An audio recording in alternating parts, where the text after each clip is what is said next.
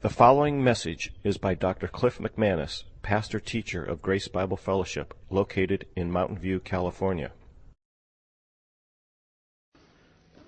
Today we're going to look at a topic of discussion that's vitally important because it's taught all throughout Scripture, and at the same time, it's a, a doctrine historically for 2,000 years that has been very confusing for some, highly debated in the church, all throughout church history, even today, highly debated. So all we want to do is go to see what the Word of God has to say about this great doctrine of election.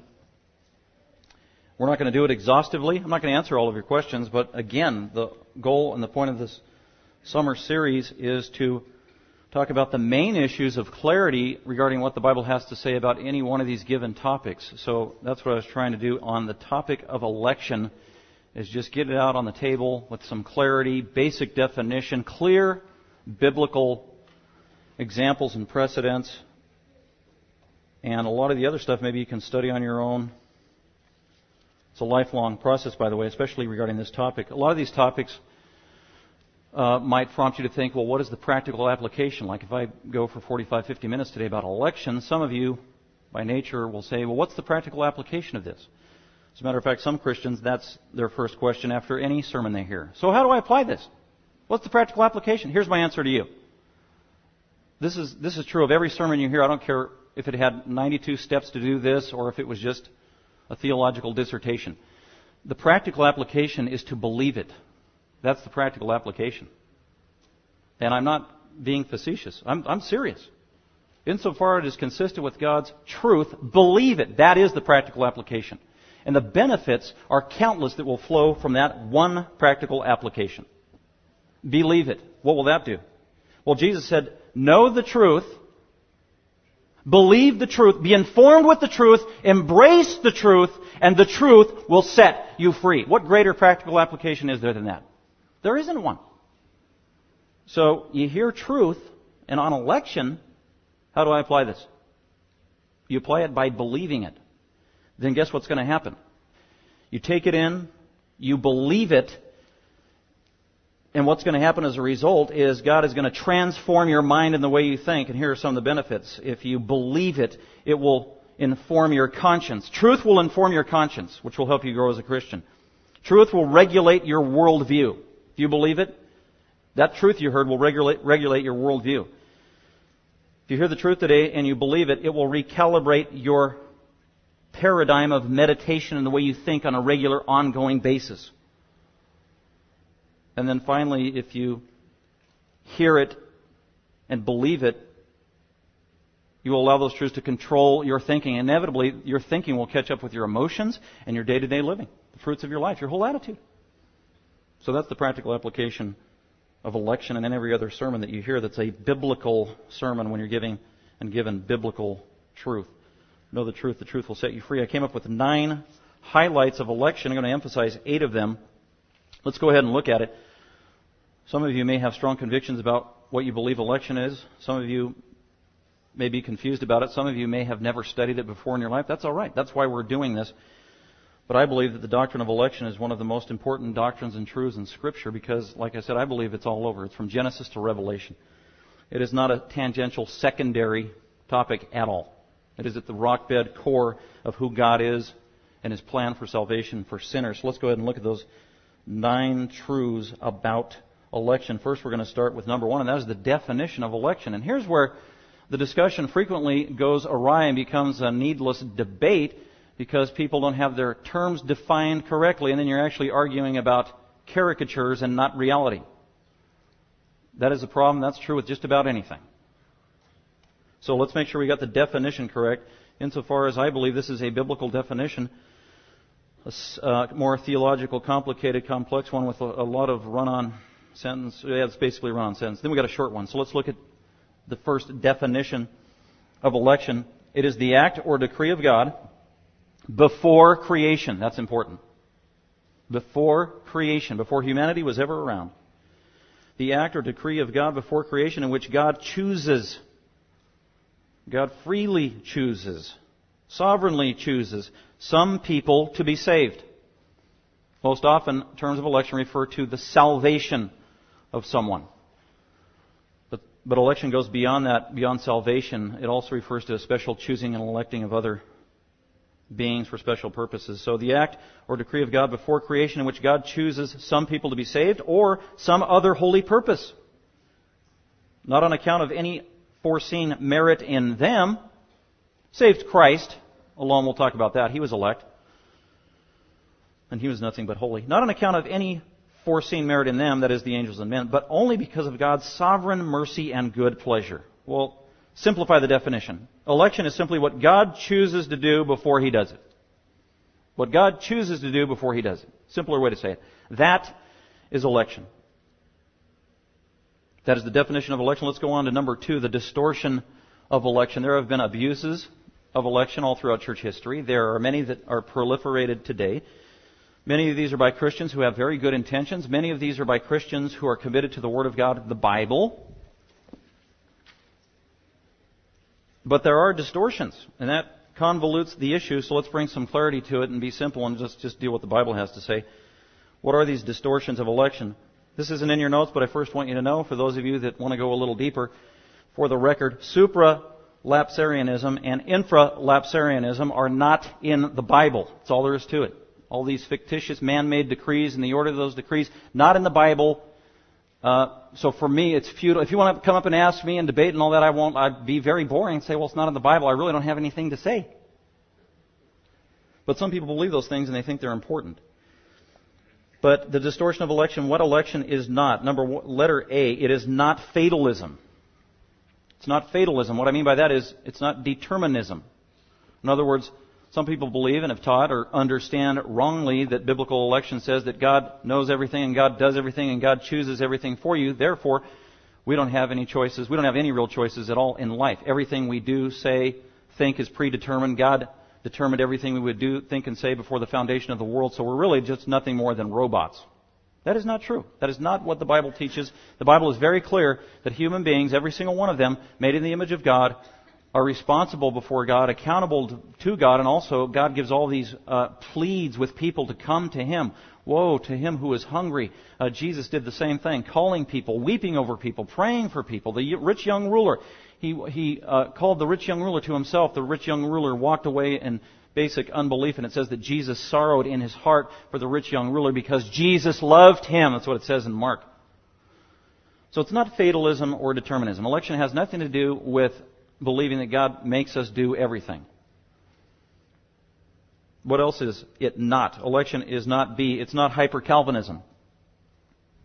Calvin was a great man of God.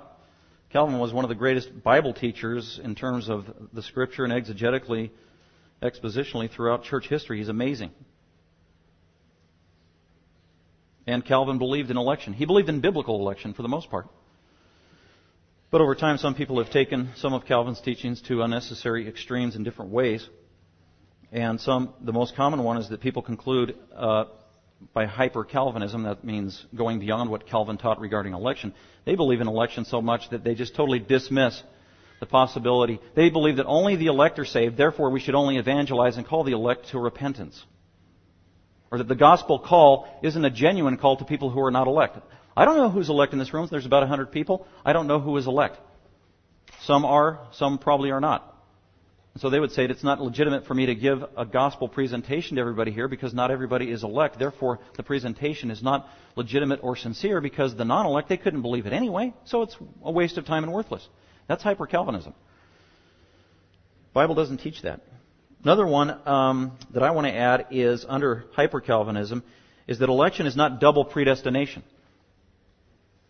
According to the Bible, election says that before the foundation of the world, God set his love on some and determined that he would rescue them and save them through Jesus Christ in history. He made that decision in the past, in eternity past, before the foundation of the world, and he decided to sovereignly choose some to rescue them from their sins, from hell, from Satan, from death. He chose some. That's what the Bible teaches about election. Some people logically conclude, therefore, that if God sovereignly chose some, then He didn't choose others. Therefore, since He didn't choose others to be elect, those that He didn't choose, He actually by default chose them to go to hell. That's double predestination. The idea that God, before the foundation of the world, chose some to be saved, and the idea that before the foundation of the world in eternity past, God specifically chose some to go to hell. I would, I would say that is not taught in Scripture. I don't know of one Bible verse that teaches that. Some people try to use Romans 9. Every time I examine what they're teaching, they don't de- deal with the, the details specifically of Romans 9, and we're going to look at that. Scripture is clear. When it talks about election and uses the words of election, whether it's foreknowledge, predestination, calling, chosen, it is always in a positive light. It is always referring to those that God will save. It is always referring to those that God wants to bless. It is always mentioned and given to the church and believers as a source of encouragement to let them know they are secure in God's love. It is never given in the context of God shaking his finger at somebody in, in damnation towards them. Never. That's not the context. Election is supposed to be an encouraging doctrine for the saints. Romans 8. That's what the whole chapter is about. So it's not double predestination. R.C. Sproul believes it is double predestination. And I read his essay. And he doesn't use one Bible verse to prove it. And he says about three times that we must depend on human logic to establish double predestination. Human logic. Ooh, that's dangerous. That is, no, we must depend only on Scripture and Scripture alone. We're going to talk about that regarding this doctrine. Uh, inevitably, the question is raised, though, that, boy, if God, before the foundation of the world, chose some, selected some, elected some to be saved, and didn't elect or select others, then those people who were not chosen, who are not elect, are going to go to hell, and they're going to go to hell against their will because it was God's will because God didn't elect them. That is natural human logic. I understand that thinking. But that is not taught in the Bible. So I just want to address the question real quick in light of this.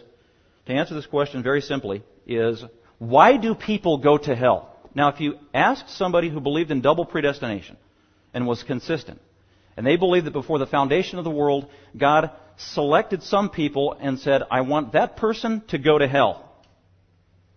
You would think that would be taught in the Bible. And if you pose the question to them, why do people go to hell? Their ultimate answer would have to be because before the foundation of the world, God elected and selected that person to go to hell. The problem is you can't find that anywhere in Scripture. But in answering the question, why do people go to hell, is there a clear biblical answer? Absolutely. It's simple. This is Sunday school material. So here's the answer. Why do people go to hell? This is what God has revealed to us. Number one, people go to hell because of sin. Romans 3.23. The wages of sin is death. First and foremost, the word for death in the Bible means separation. It means separation from God. And it could be separation physically, separation in terms of a relationship with, her, with Him, and also separation eternally in eternal hell. As a matter of fact, eternal hell in the book of Revelation is called the lake of fire, the second death. So death means separation from God in three different ways. So why do people go to hell? The eternal death. The wages of sin is death. Simple answer. Why do people go to hell? Because of sin. I can't think of a verse that it says uh, somebody went to hell because God chose them before the foundation of the world to decide to send them to hell. I don't even know if I want to worship that kind of a God. Why else do people go to hell? Well, actually, there's another reason. Jesus gave it further revelation. John 3:18 after that great John 3:16 uh, Jesus said this in John 3:18. And actually I want to read that. If you got your Bible, let's go there because it's so important. This answers the question, why do people go to hell? He gives the gospel or the, the essence of the gospel. God so loved the world that God gave. He loved the world. If you believed in predestination or some hyper form of Calvinism, you'd have to say, for God so loved the elect, right? Doesn't say that. God loved the world that he gave his only begotten son that whosoever now there's the elect in John 3:16 the elect in John 3:16 is not in the world the elect is in whosoever believes those are the elect whosoever believes in him should not perish but have eternal life. For God did not send the Son into the world to judge the world, but that the world should be saved through him. Here it is, verse 18, why people go to hell. He who believes in Jesus, in Christ, in Him, is not judged, will not be condemned, will not go to hell. If you believe in Christ legitimately, you will not go to hell. Clear. He who does not believe in Christ, in the gospel,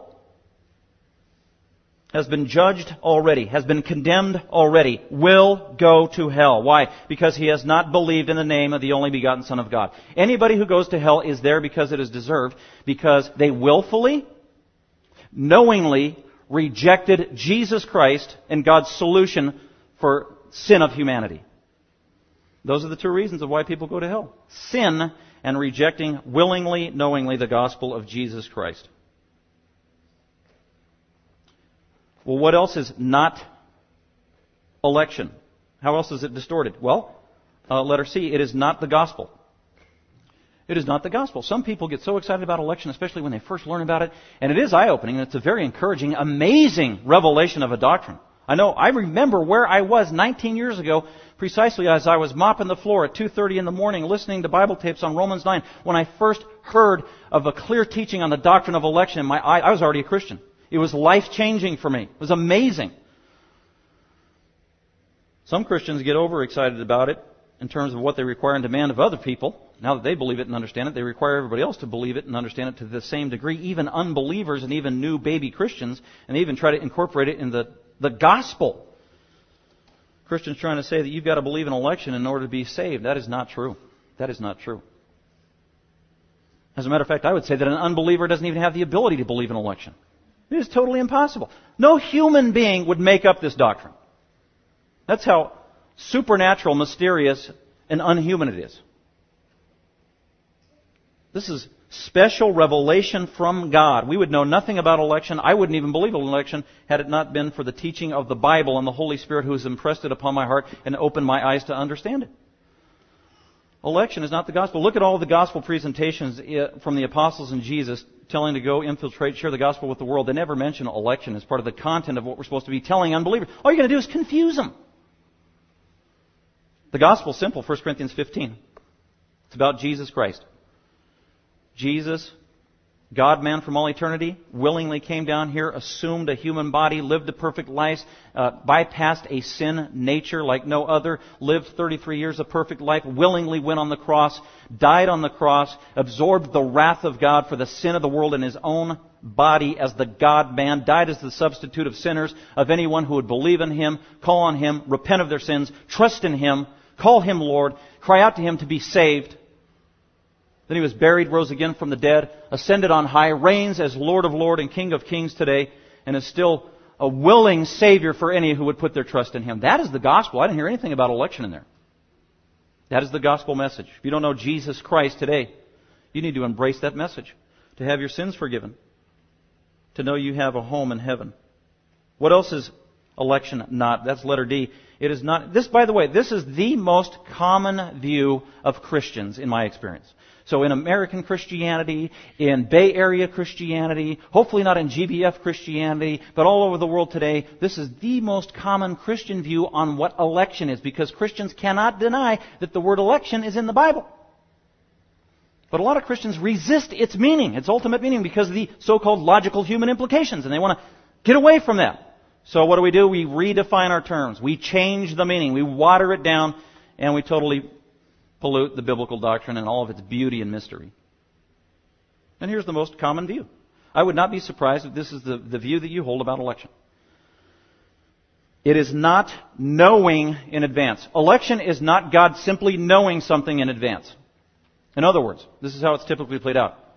Some Christians say that, well, election is synonymous with the word foreknowledge, and foreknowledge simply means to know something ahead of time. So what happened was, in eternity past, God God the Father looked down the corridors of time in eternity past before creation, and He saw, because He's omniscient and He knows everything, He saw how that some people would actually respond to the gospel in time, and so the ones that He saw and knew would receive the gospel, He decided to love them and elect those because they were the ones that were going to believe.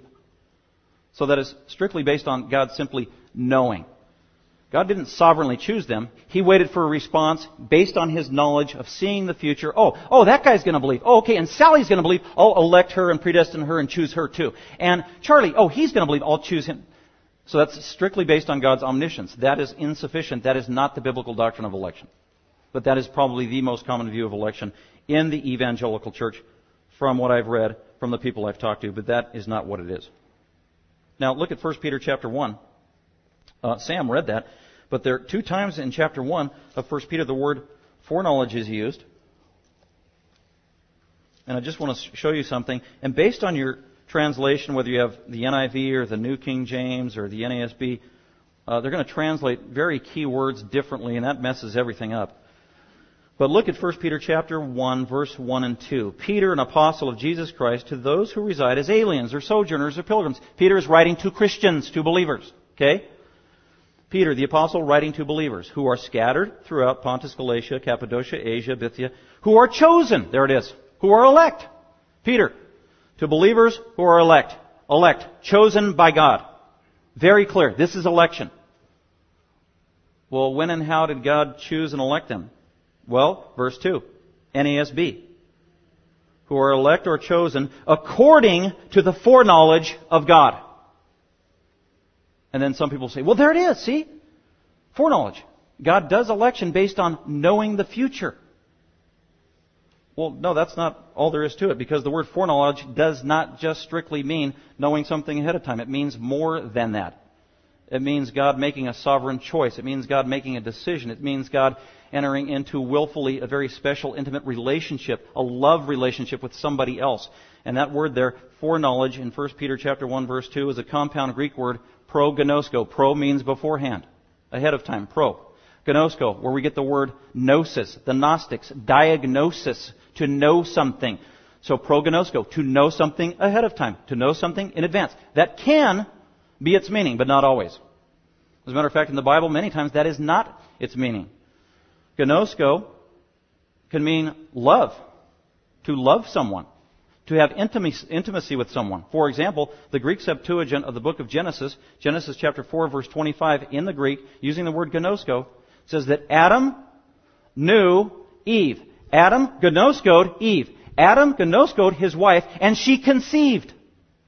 Let me say that again, in case you didn't catch it. Adam knew Eve, and she became pregnant and bore a son. Gnosko. It wasn't Adam, oh yeah, I know that lady. Yeah, I married her about 700 years ago. Uh, no, that wasn't what it's talking about.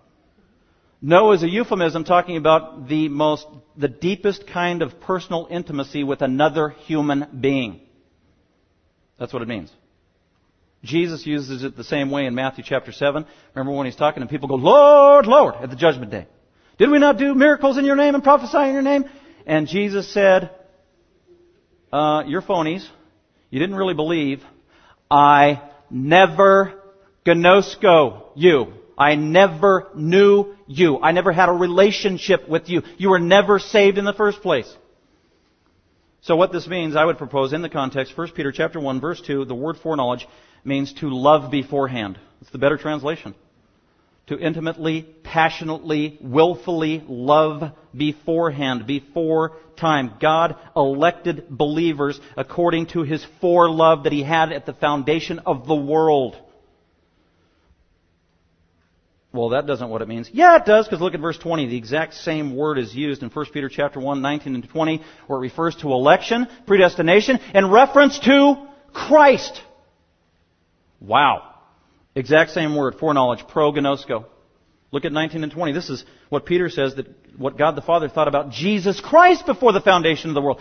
Jesus Christ was elected before the foundation of the world by God's prognosko, His love of Christ before the foundation of the world called him, selected him, chose him to be the Savior. Same word. It's not just God the Father knew Jesus. 19 and 20. But with precious blood as of a lamb unblemished and spotless, the blood of Christ. What about Christ? Verse 20. For Christ was foreknown. There it is. NIV says Christ was chosen. Isn't that interesting? The NIV translates the exact same word in verse 2 as foreknowledge and chooses to translate it as chosen in verse 20. It is the exact same word. They should be consistent. But there it is. Foreloved. Foreloved. Or you could say chosen. That's a great synonym. Jesus Christ was chosen by God the Father before the foundation of the world. God the Father set His love on Christ for a specific role He would fulfill as the Messiah before creation ever existed. That is election. It's not simply knowing in advance. Okay, let's go on.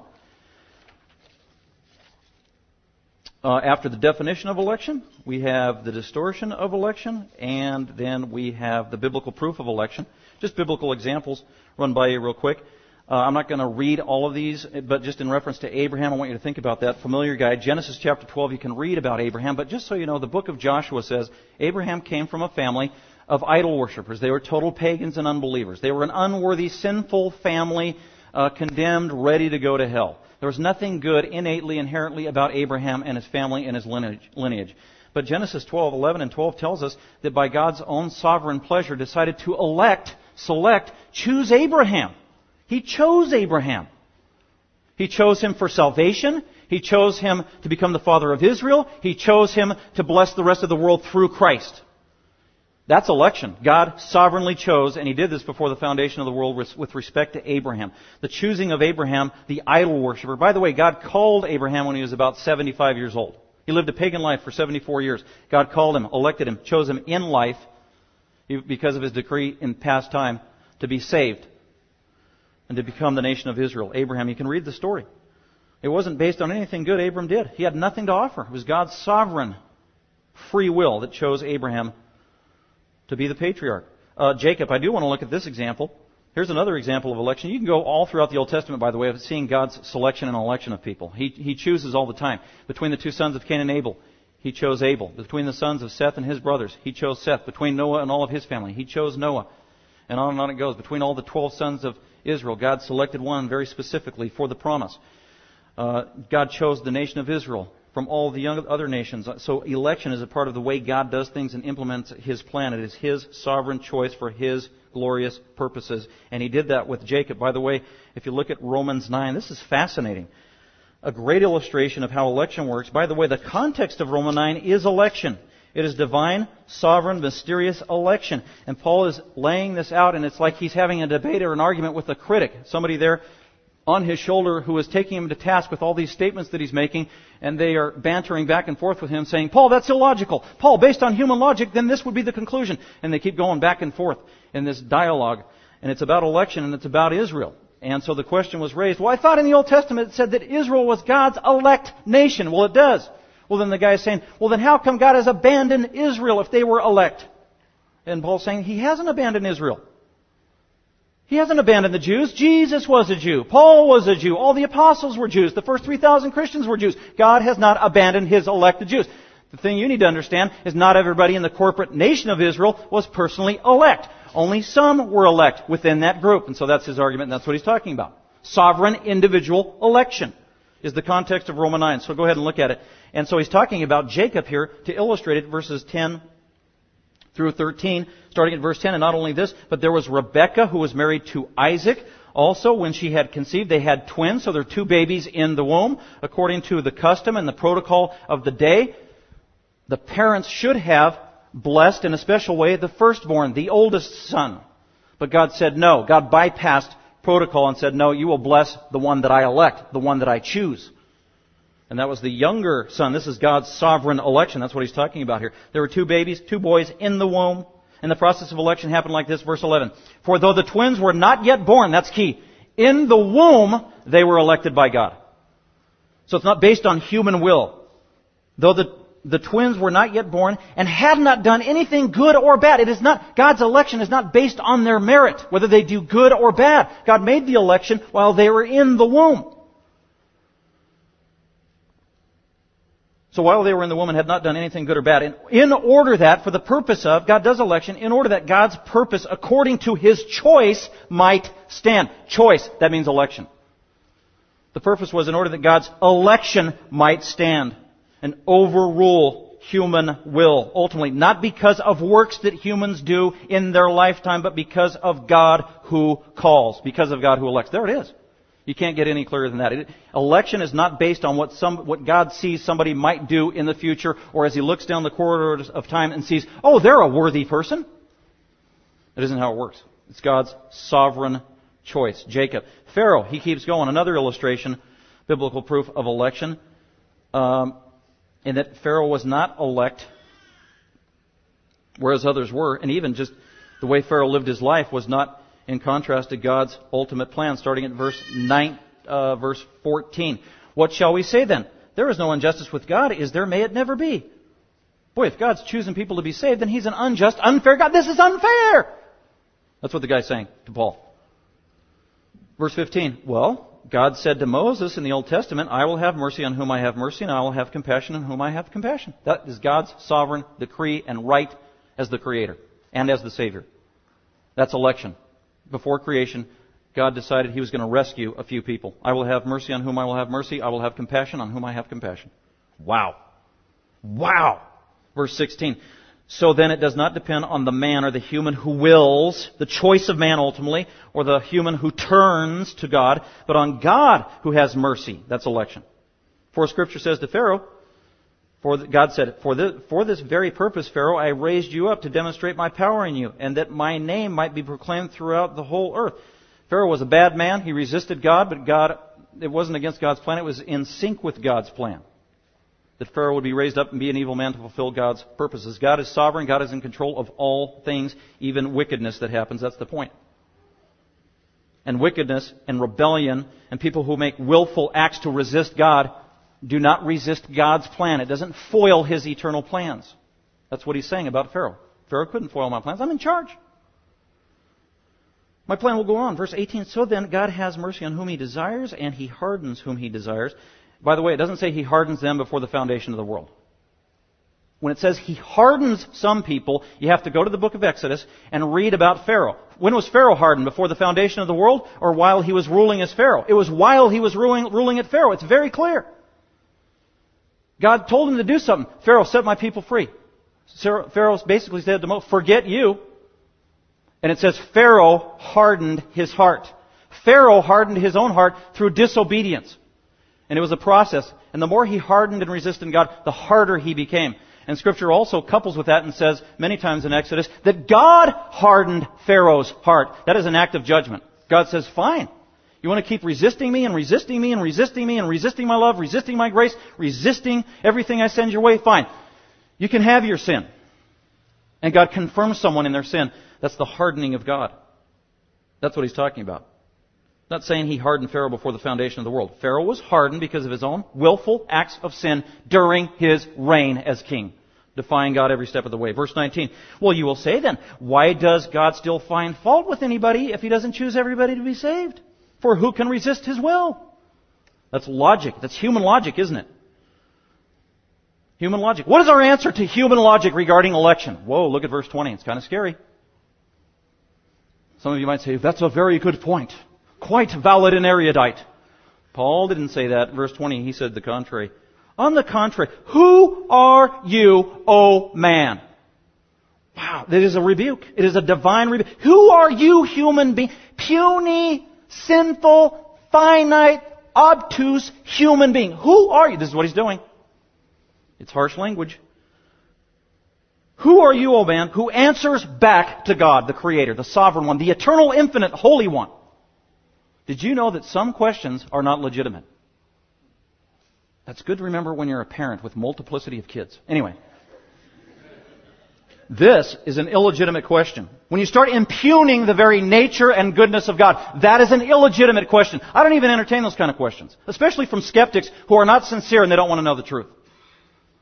Notice in the Gospel of John, Jesus did the same thing. All these questions, right? From the Sadducees, the Pharisees. And it says in the text, they asked them questions to cause him to stumble.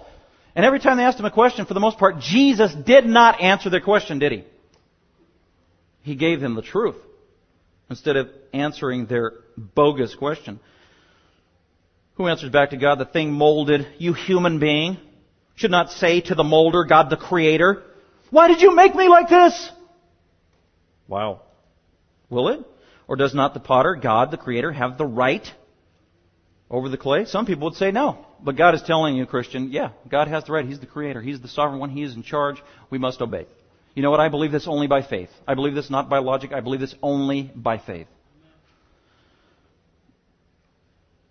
Does not the potter have the right over the clay to make uh, from the same lump all the human race? Some are honorable. They please God. They serve God. They believe in Christ. They honor Him. They end up going to heaven for all eternity. And then some human beings are common use and they end up worthless.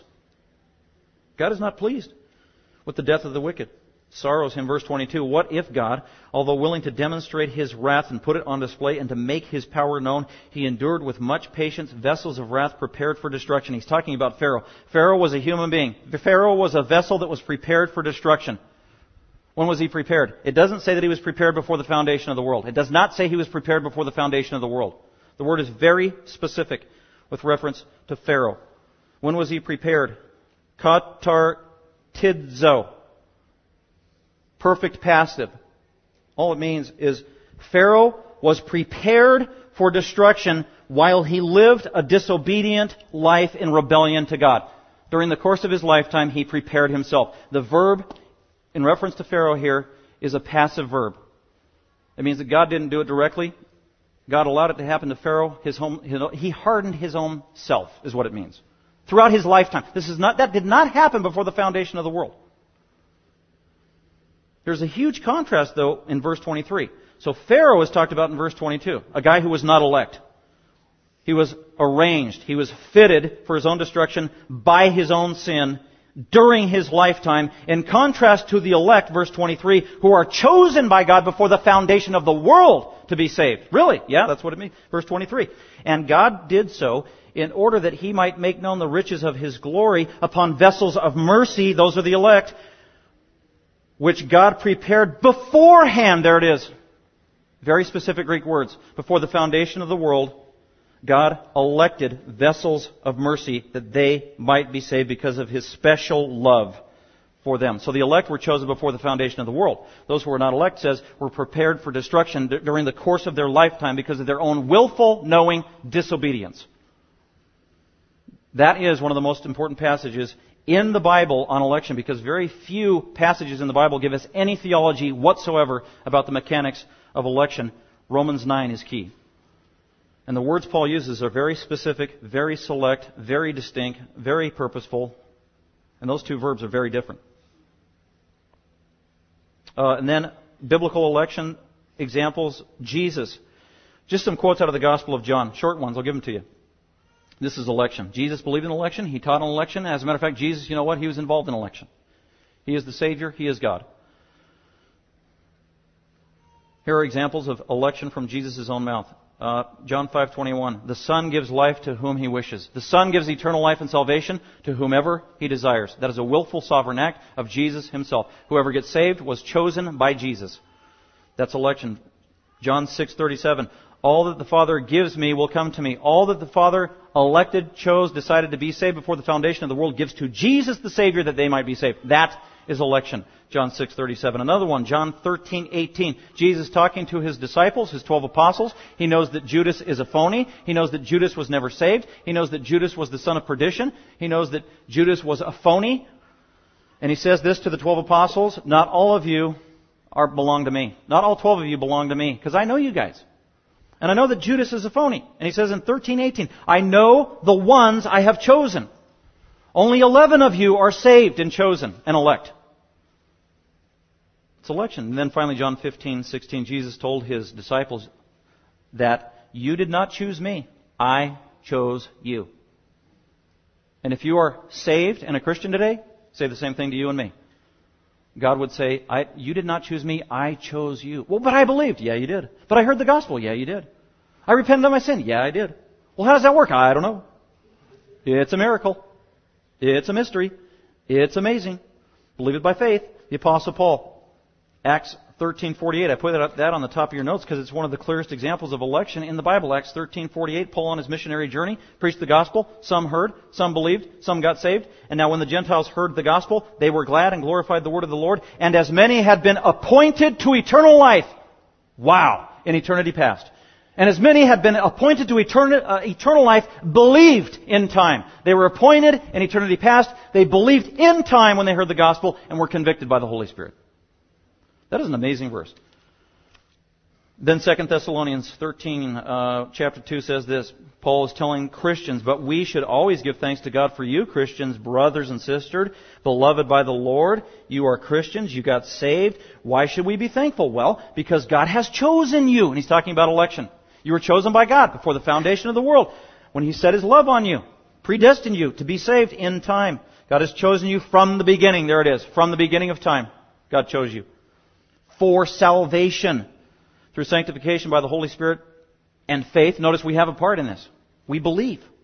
There's a human will that engages. God does not save us against our will, by the way. Very important. He saves us in conjunction with our will. Wow, how does that work? I don't know. It was for this God called you through the gospel. God elected you before the foundation of the world, and yet you couldn't be saved apart from the gospel when you heard it in this life and believed on it. How's that possible? I don't know. In order that you might gain the glory of our Lord Jesus Christ. Let's go on to the candidates of election. I've already referred to most of these. Well, who is elect according to the Bible? Well, uh, number four, candidates of election. The Bible says that there are angels that are elect. These are the holy angels, the chosen angels. New American Standard, 1 Timothy 5.21 calls them the chosen angels. NIV calls them the elect angels. They were elect before the foundation of the world to be holy angels. They are preserved for all eternity. All other angels are demons. Who else was elect? Well, the nation of Israel was elect, called and chosen by God.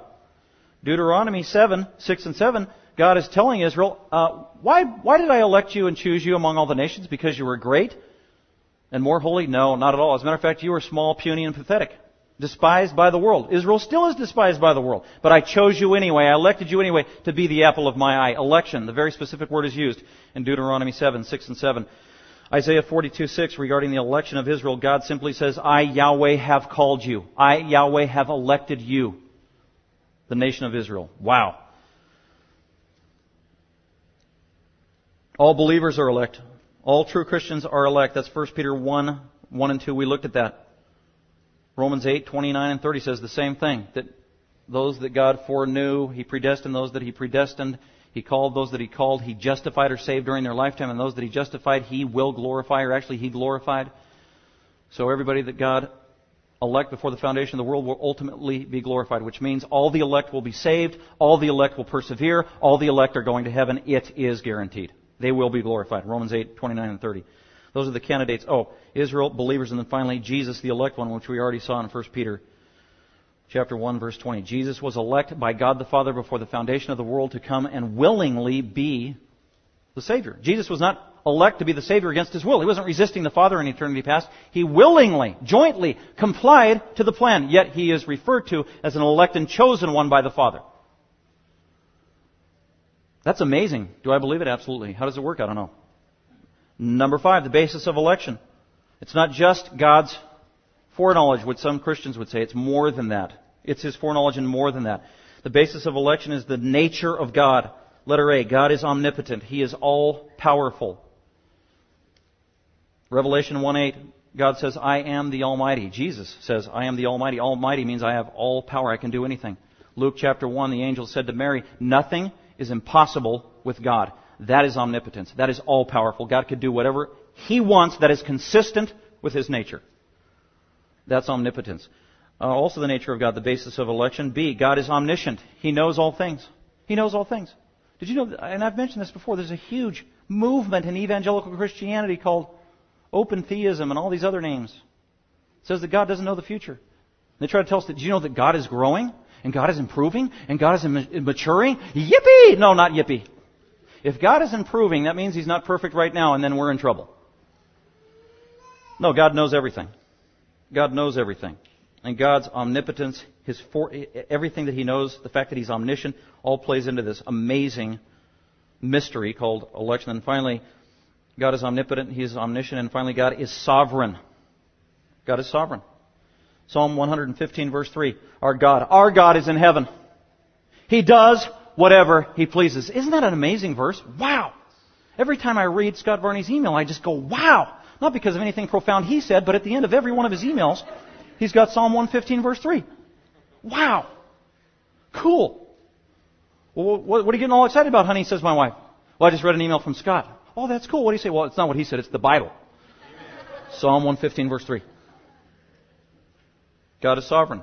That is God's ultimate free sovereign, unencumbered, determinative will to choose and do whatsoever He pleases for His glory.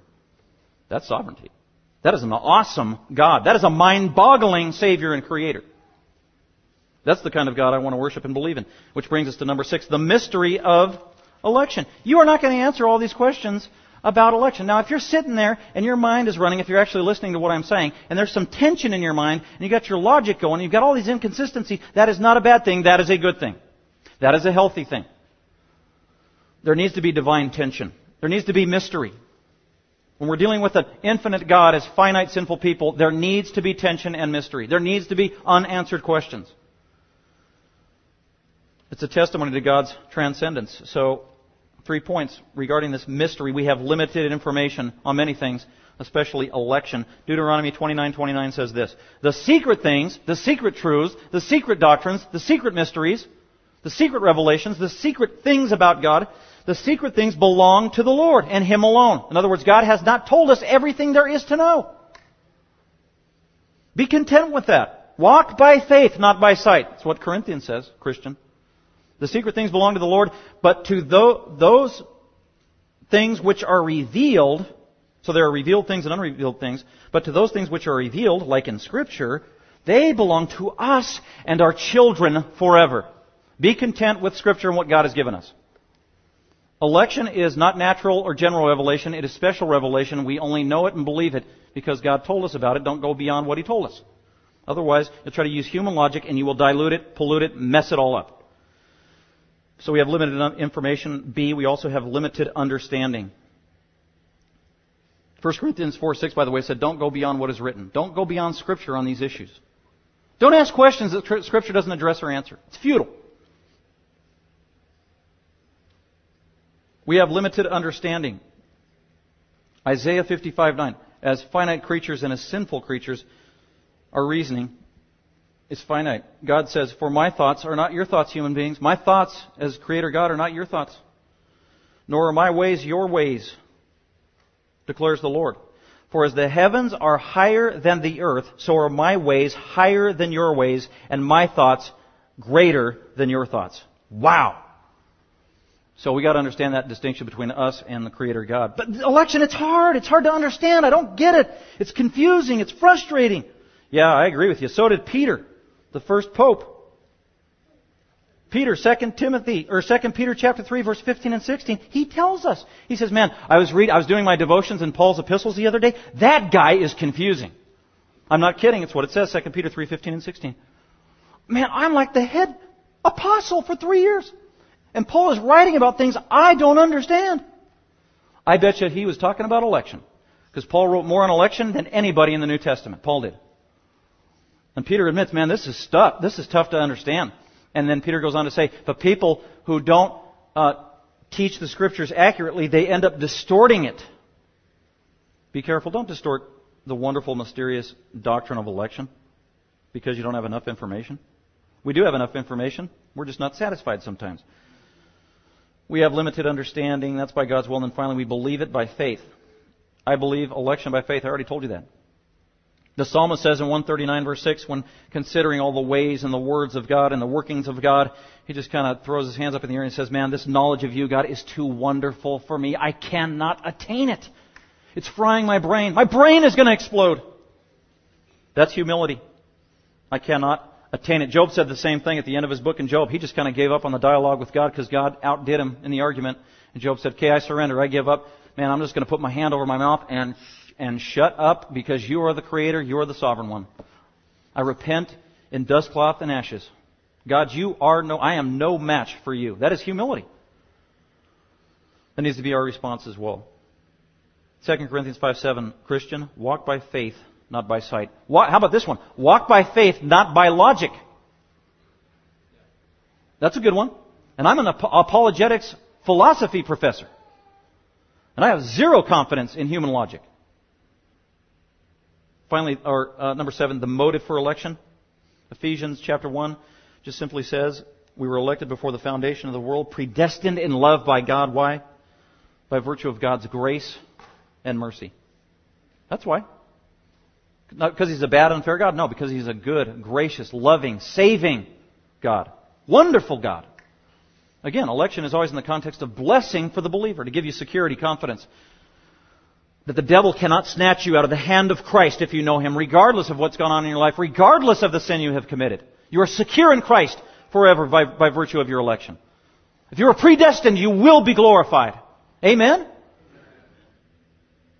That's the motive for election. Not just for our good, because that is for our good, grace and mercy, but also for God's good is the reality and the motive of election. Ephesians 1.14, he concludes after referring to our election and predestination three or four times, the crescendo is ultimately, it is for God's glory, for His good pleasure. That's the ultimate motive for anything in life, for God's glory. And someday in heaven, God will gather all the elect from all the corners of the earth throughout all history before Him. They will all be resurrected in perfect, sinless, holy glory, bowing before the Lamb of God, Jesus Christ, in all His glory, and before God the Father Himself, singing out as they did in Revelation 5. Honor, glory, power, praise be to you, Lord Jesus Christ, and to God our Father. All glory to this great and awesome Creator, Savior, God. All of His purposes will be fulfilled. And what is the need for election? That's the last one I'm going to address here. The need for election is man's total depravity. The Bible is clear. Because of Adam and Eve, we inherited a sin nature. As a result, we were conceived in sin. We were born as sinners. We were born separated from God. We were not born children of God. We were born children of the devil, said Jesus in John chapter 8. We were born children of wrath and condemnation, says Ephesians chapter 2. We were born totally helpless and without hope, says the book of Ephesians. We were born satanically blinded and unable to understand the truth of God, says 2 Corinthians 4 4. We could not save ourselves. We needed divine, supernatural, omnipotent, sovereign intervention to save our sinful souls. And that's what God did with election. For our good, by His grace, for His glory. A distinct and one of the greatest Christian and biblical truths. Thank you for listening. Dr. McManus is an author, seminary professor, and pastor teacher of Grace Bible Fellowship. For more information about Dr. McManus, other messages, or resources, please visit gbfsv.org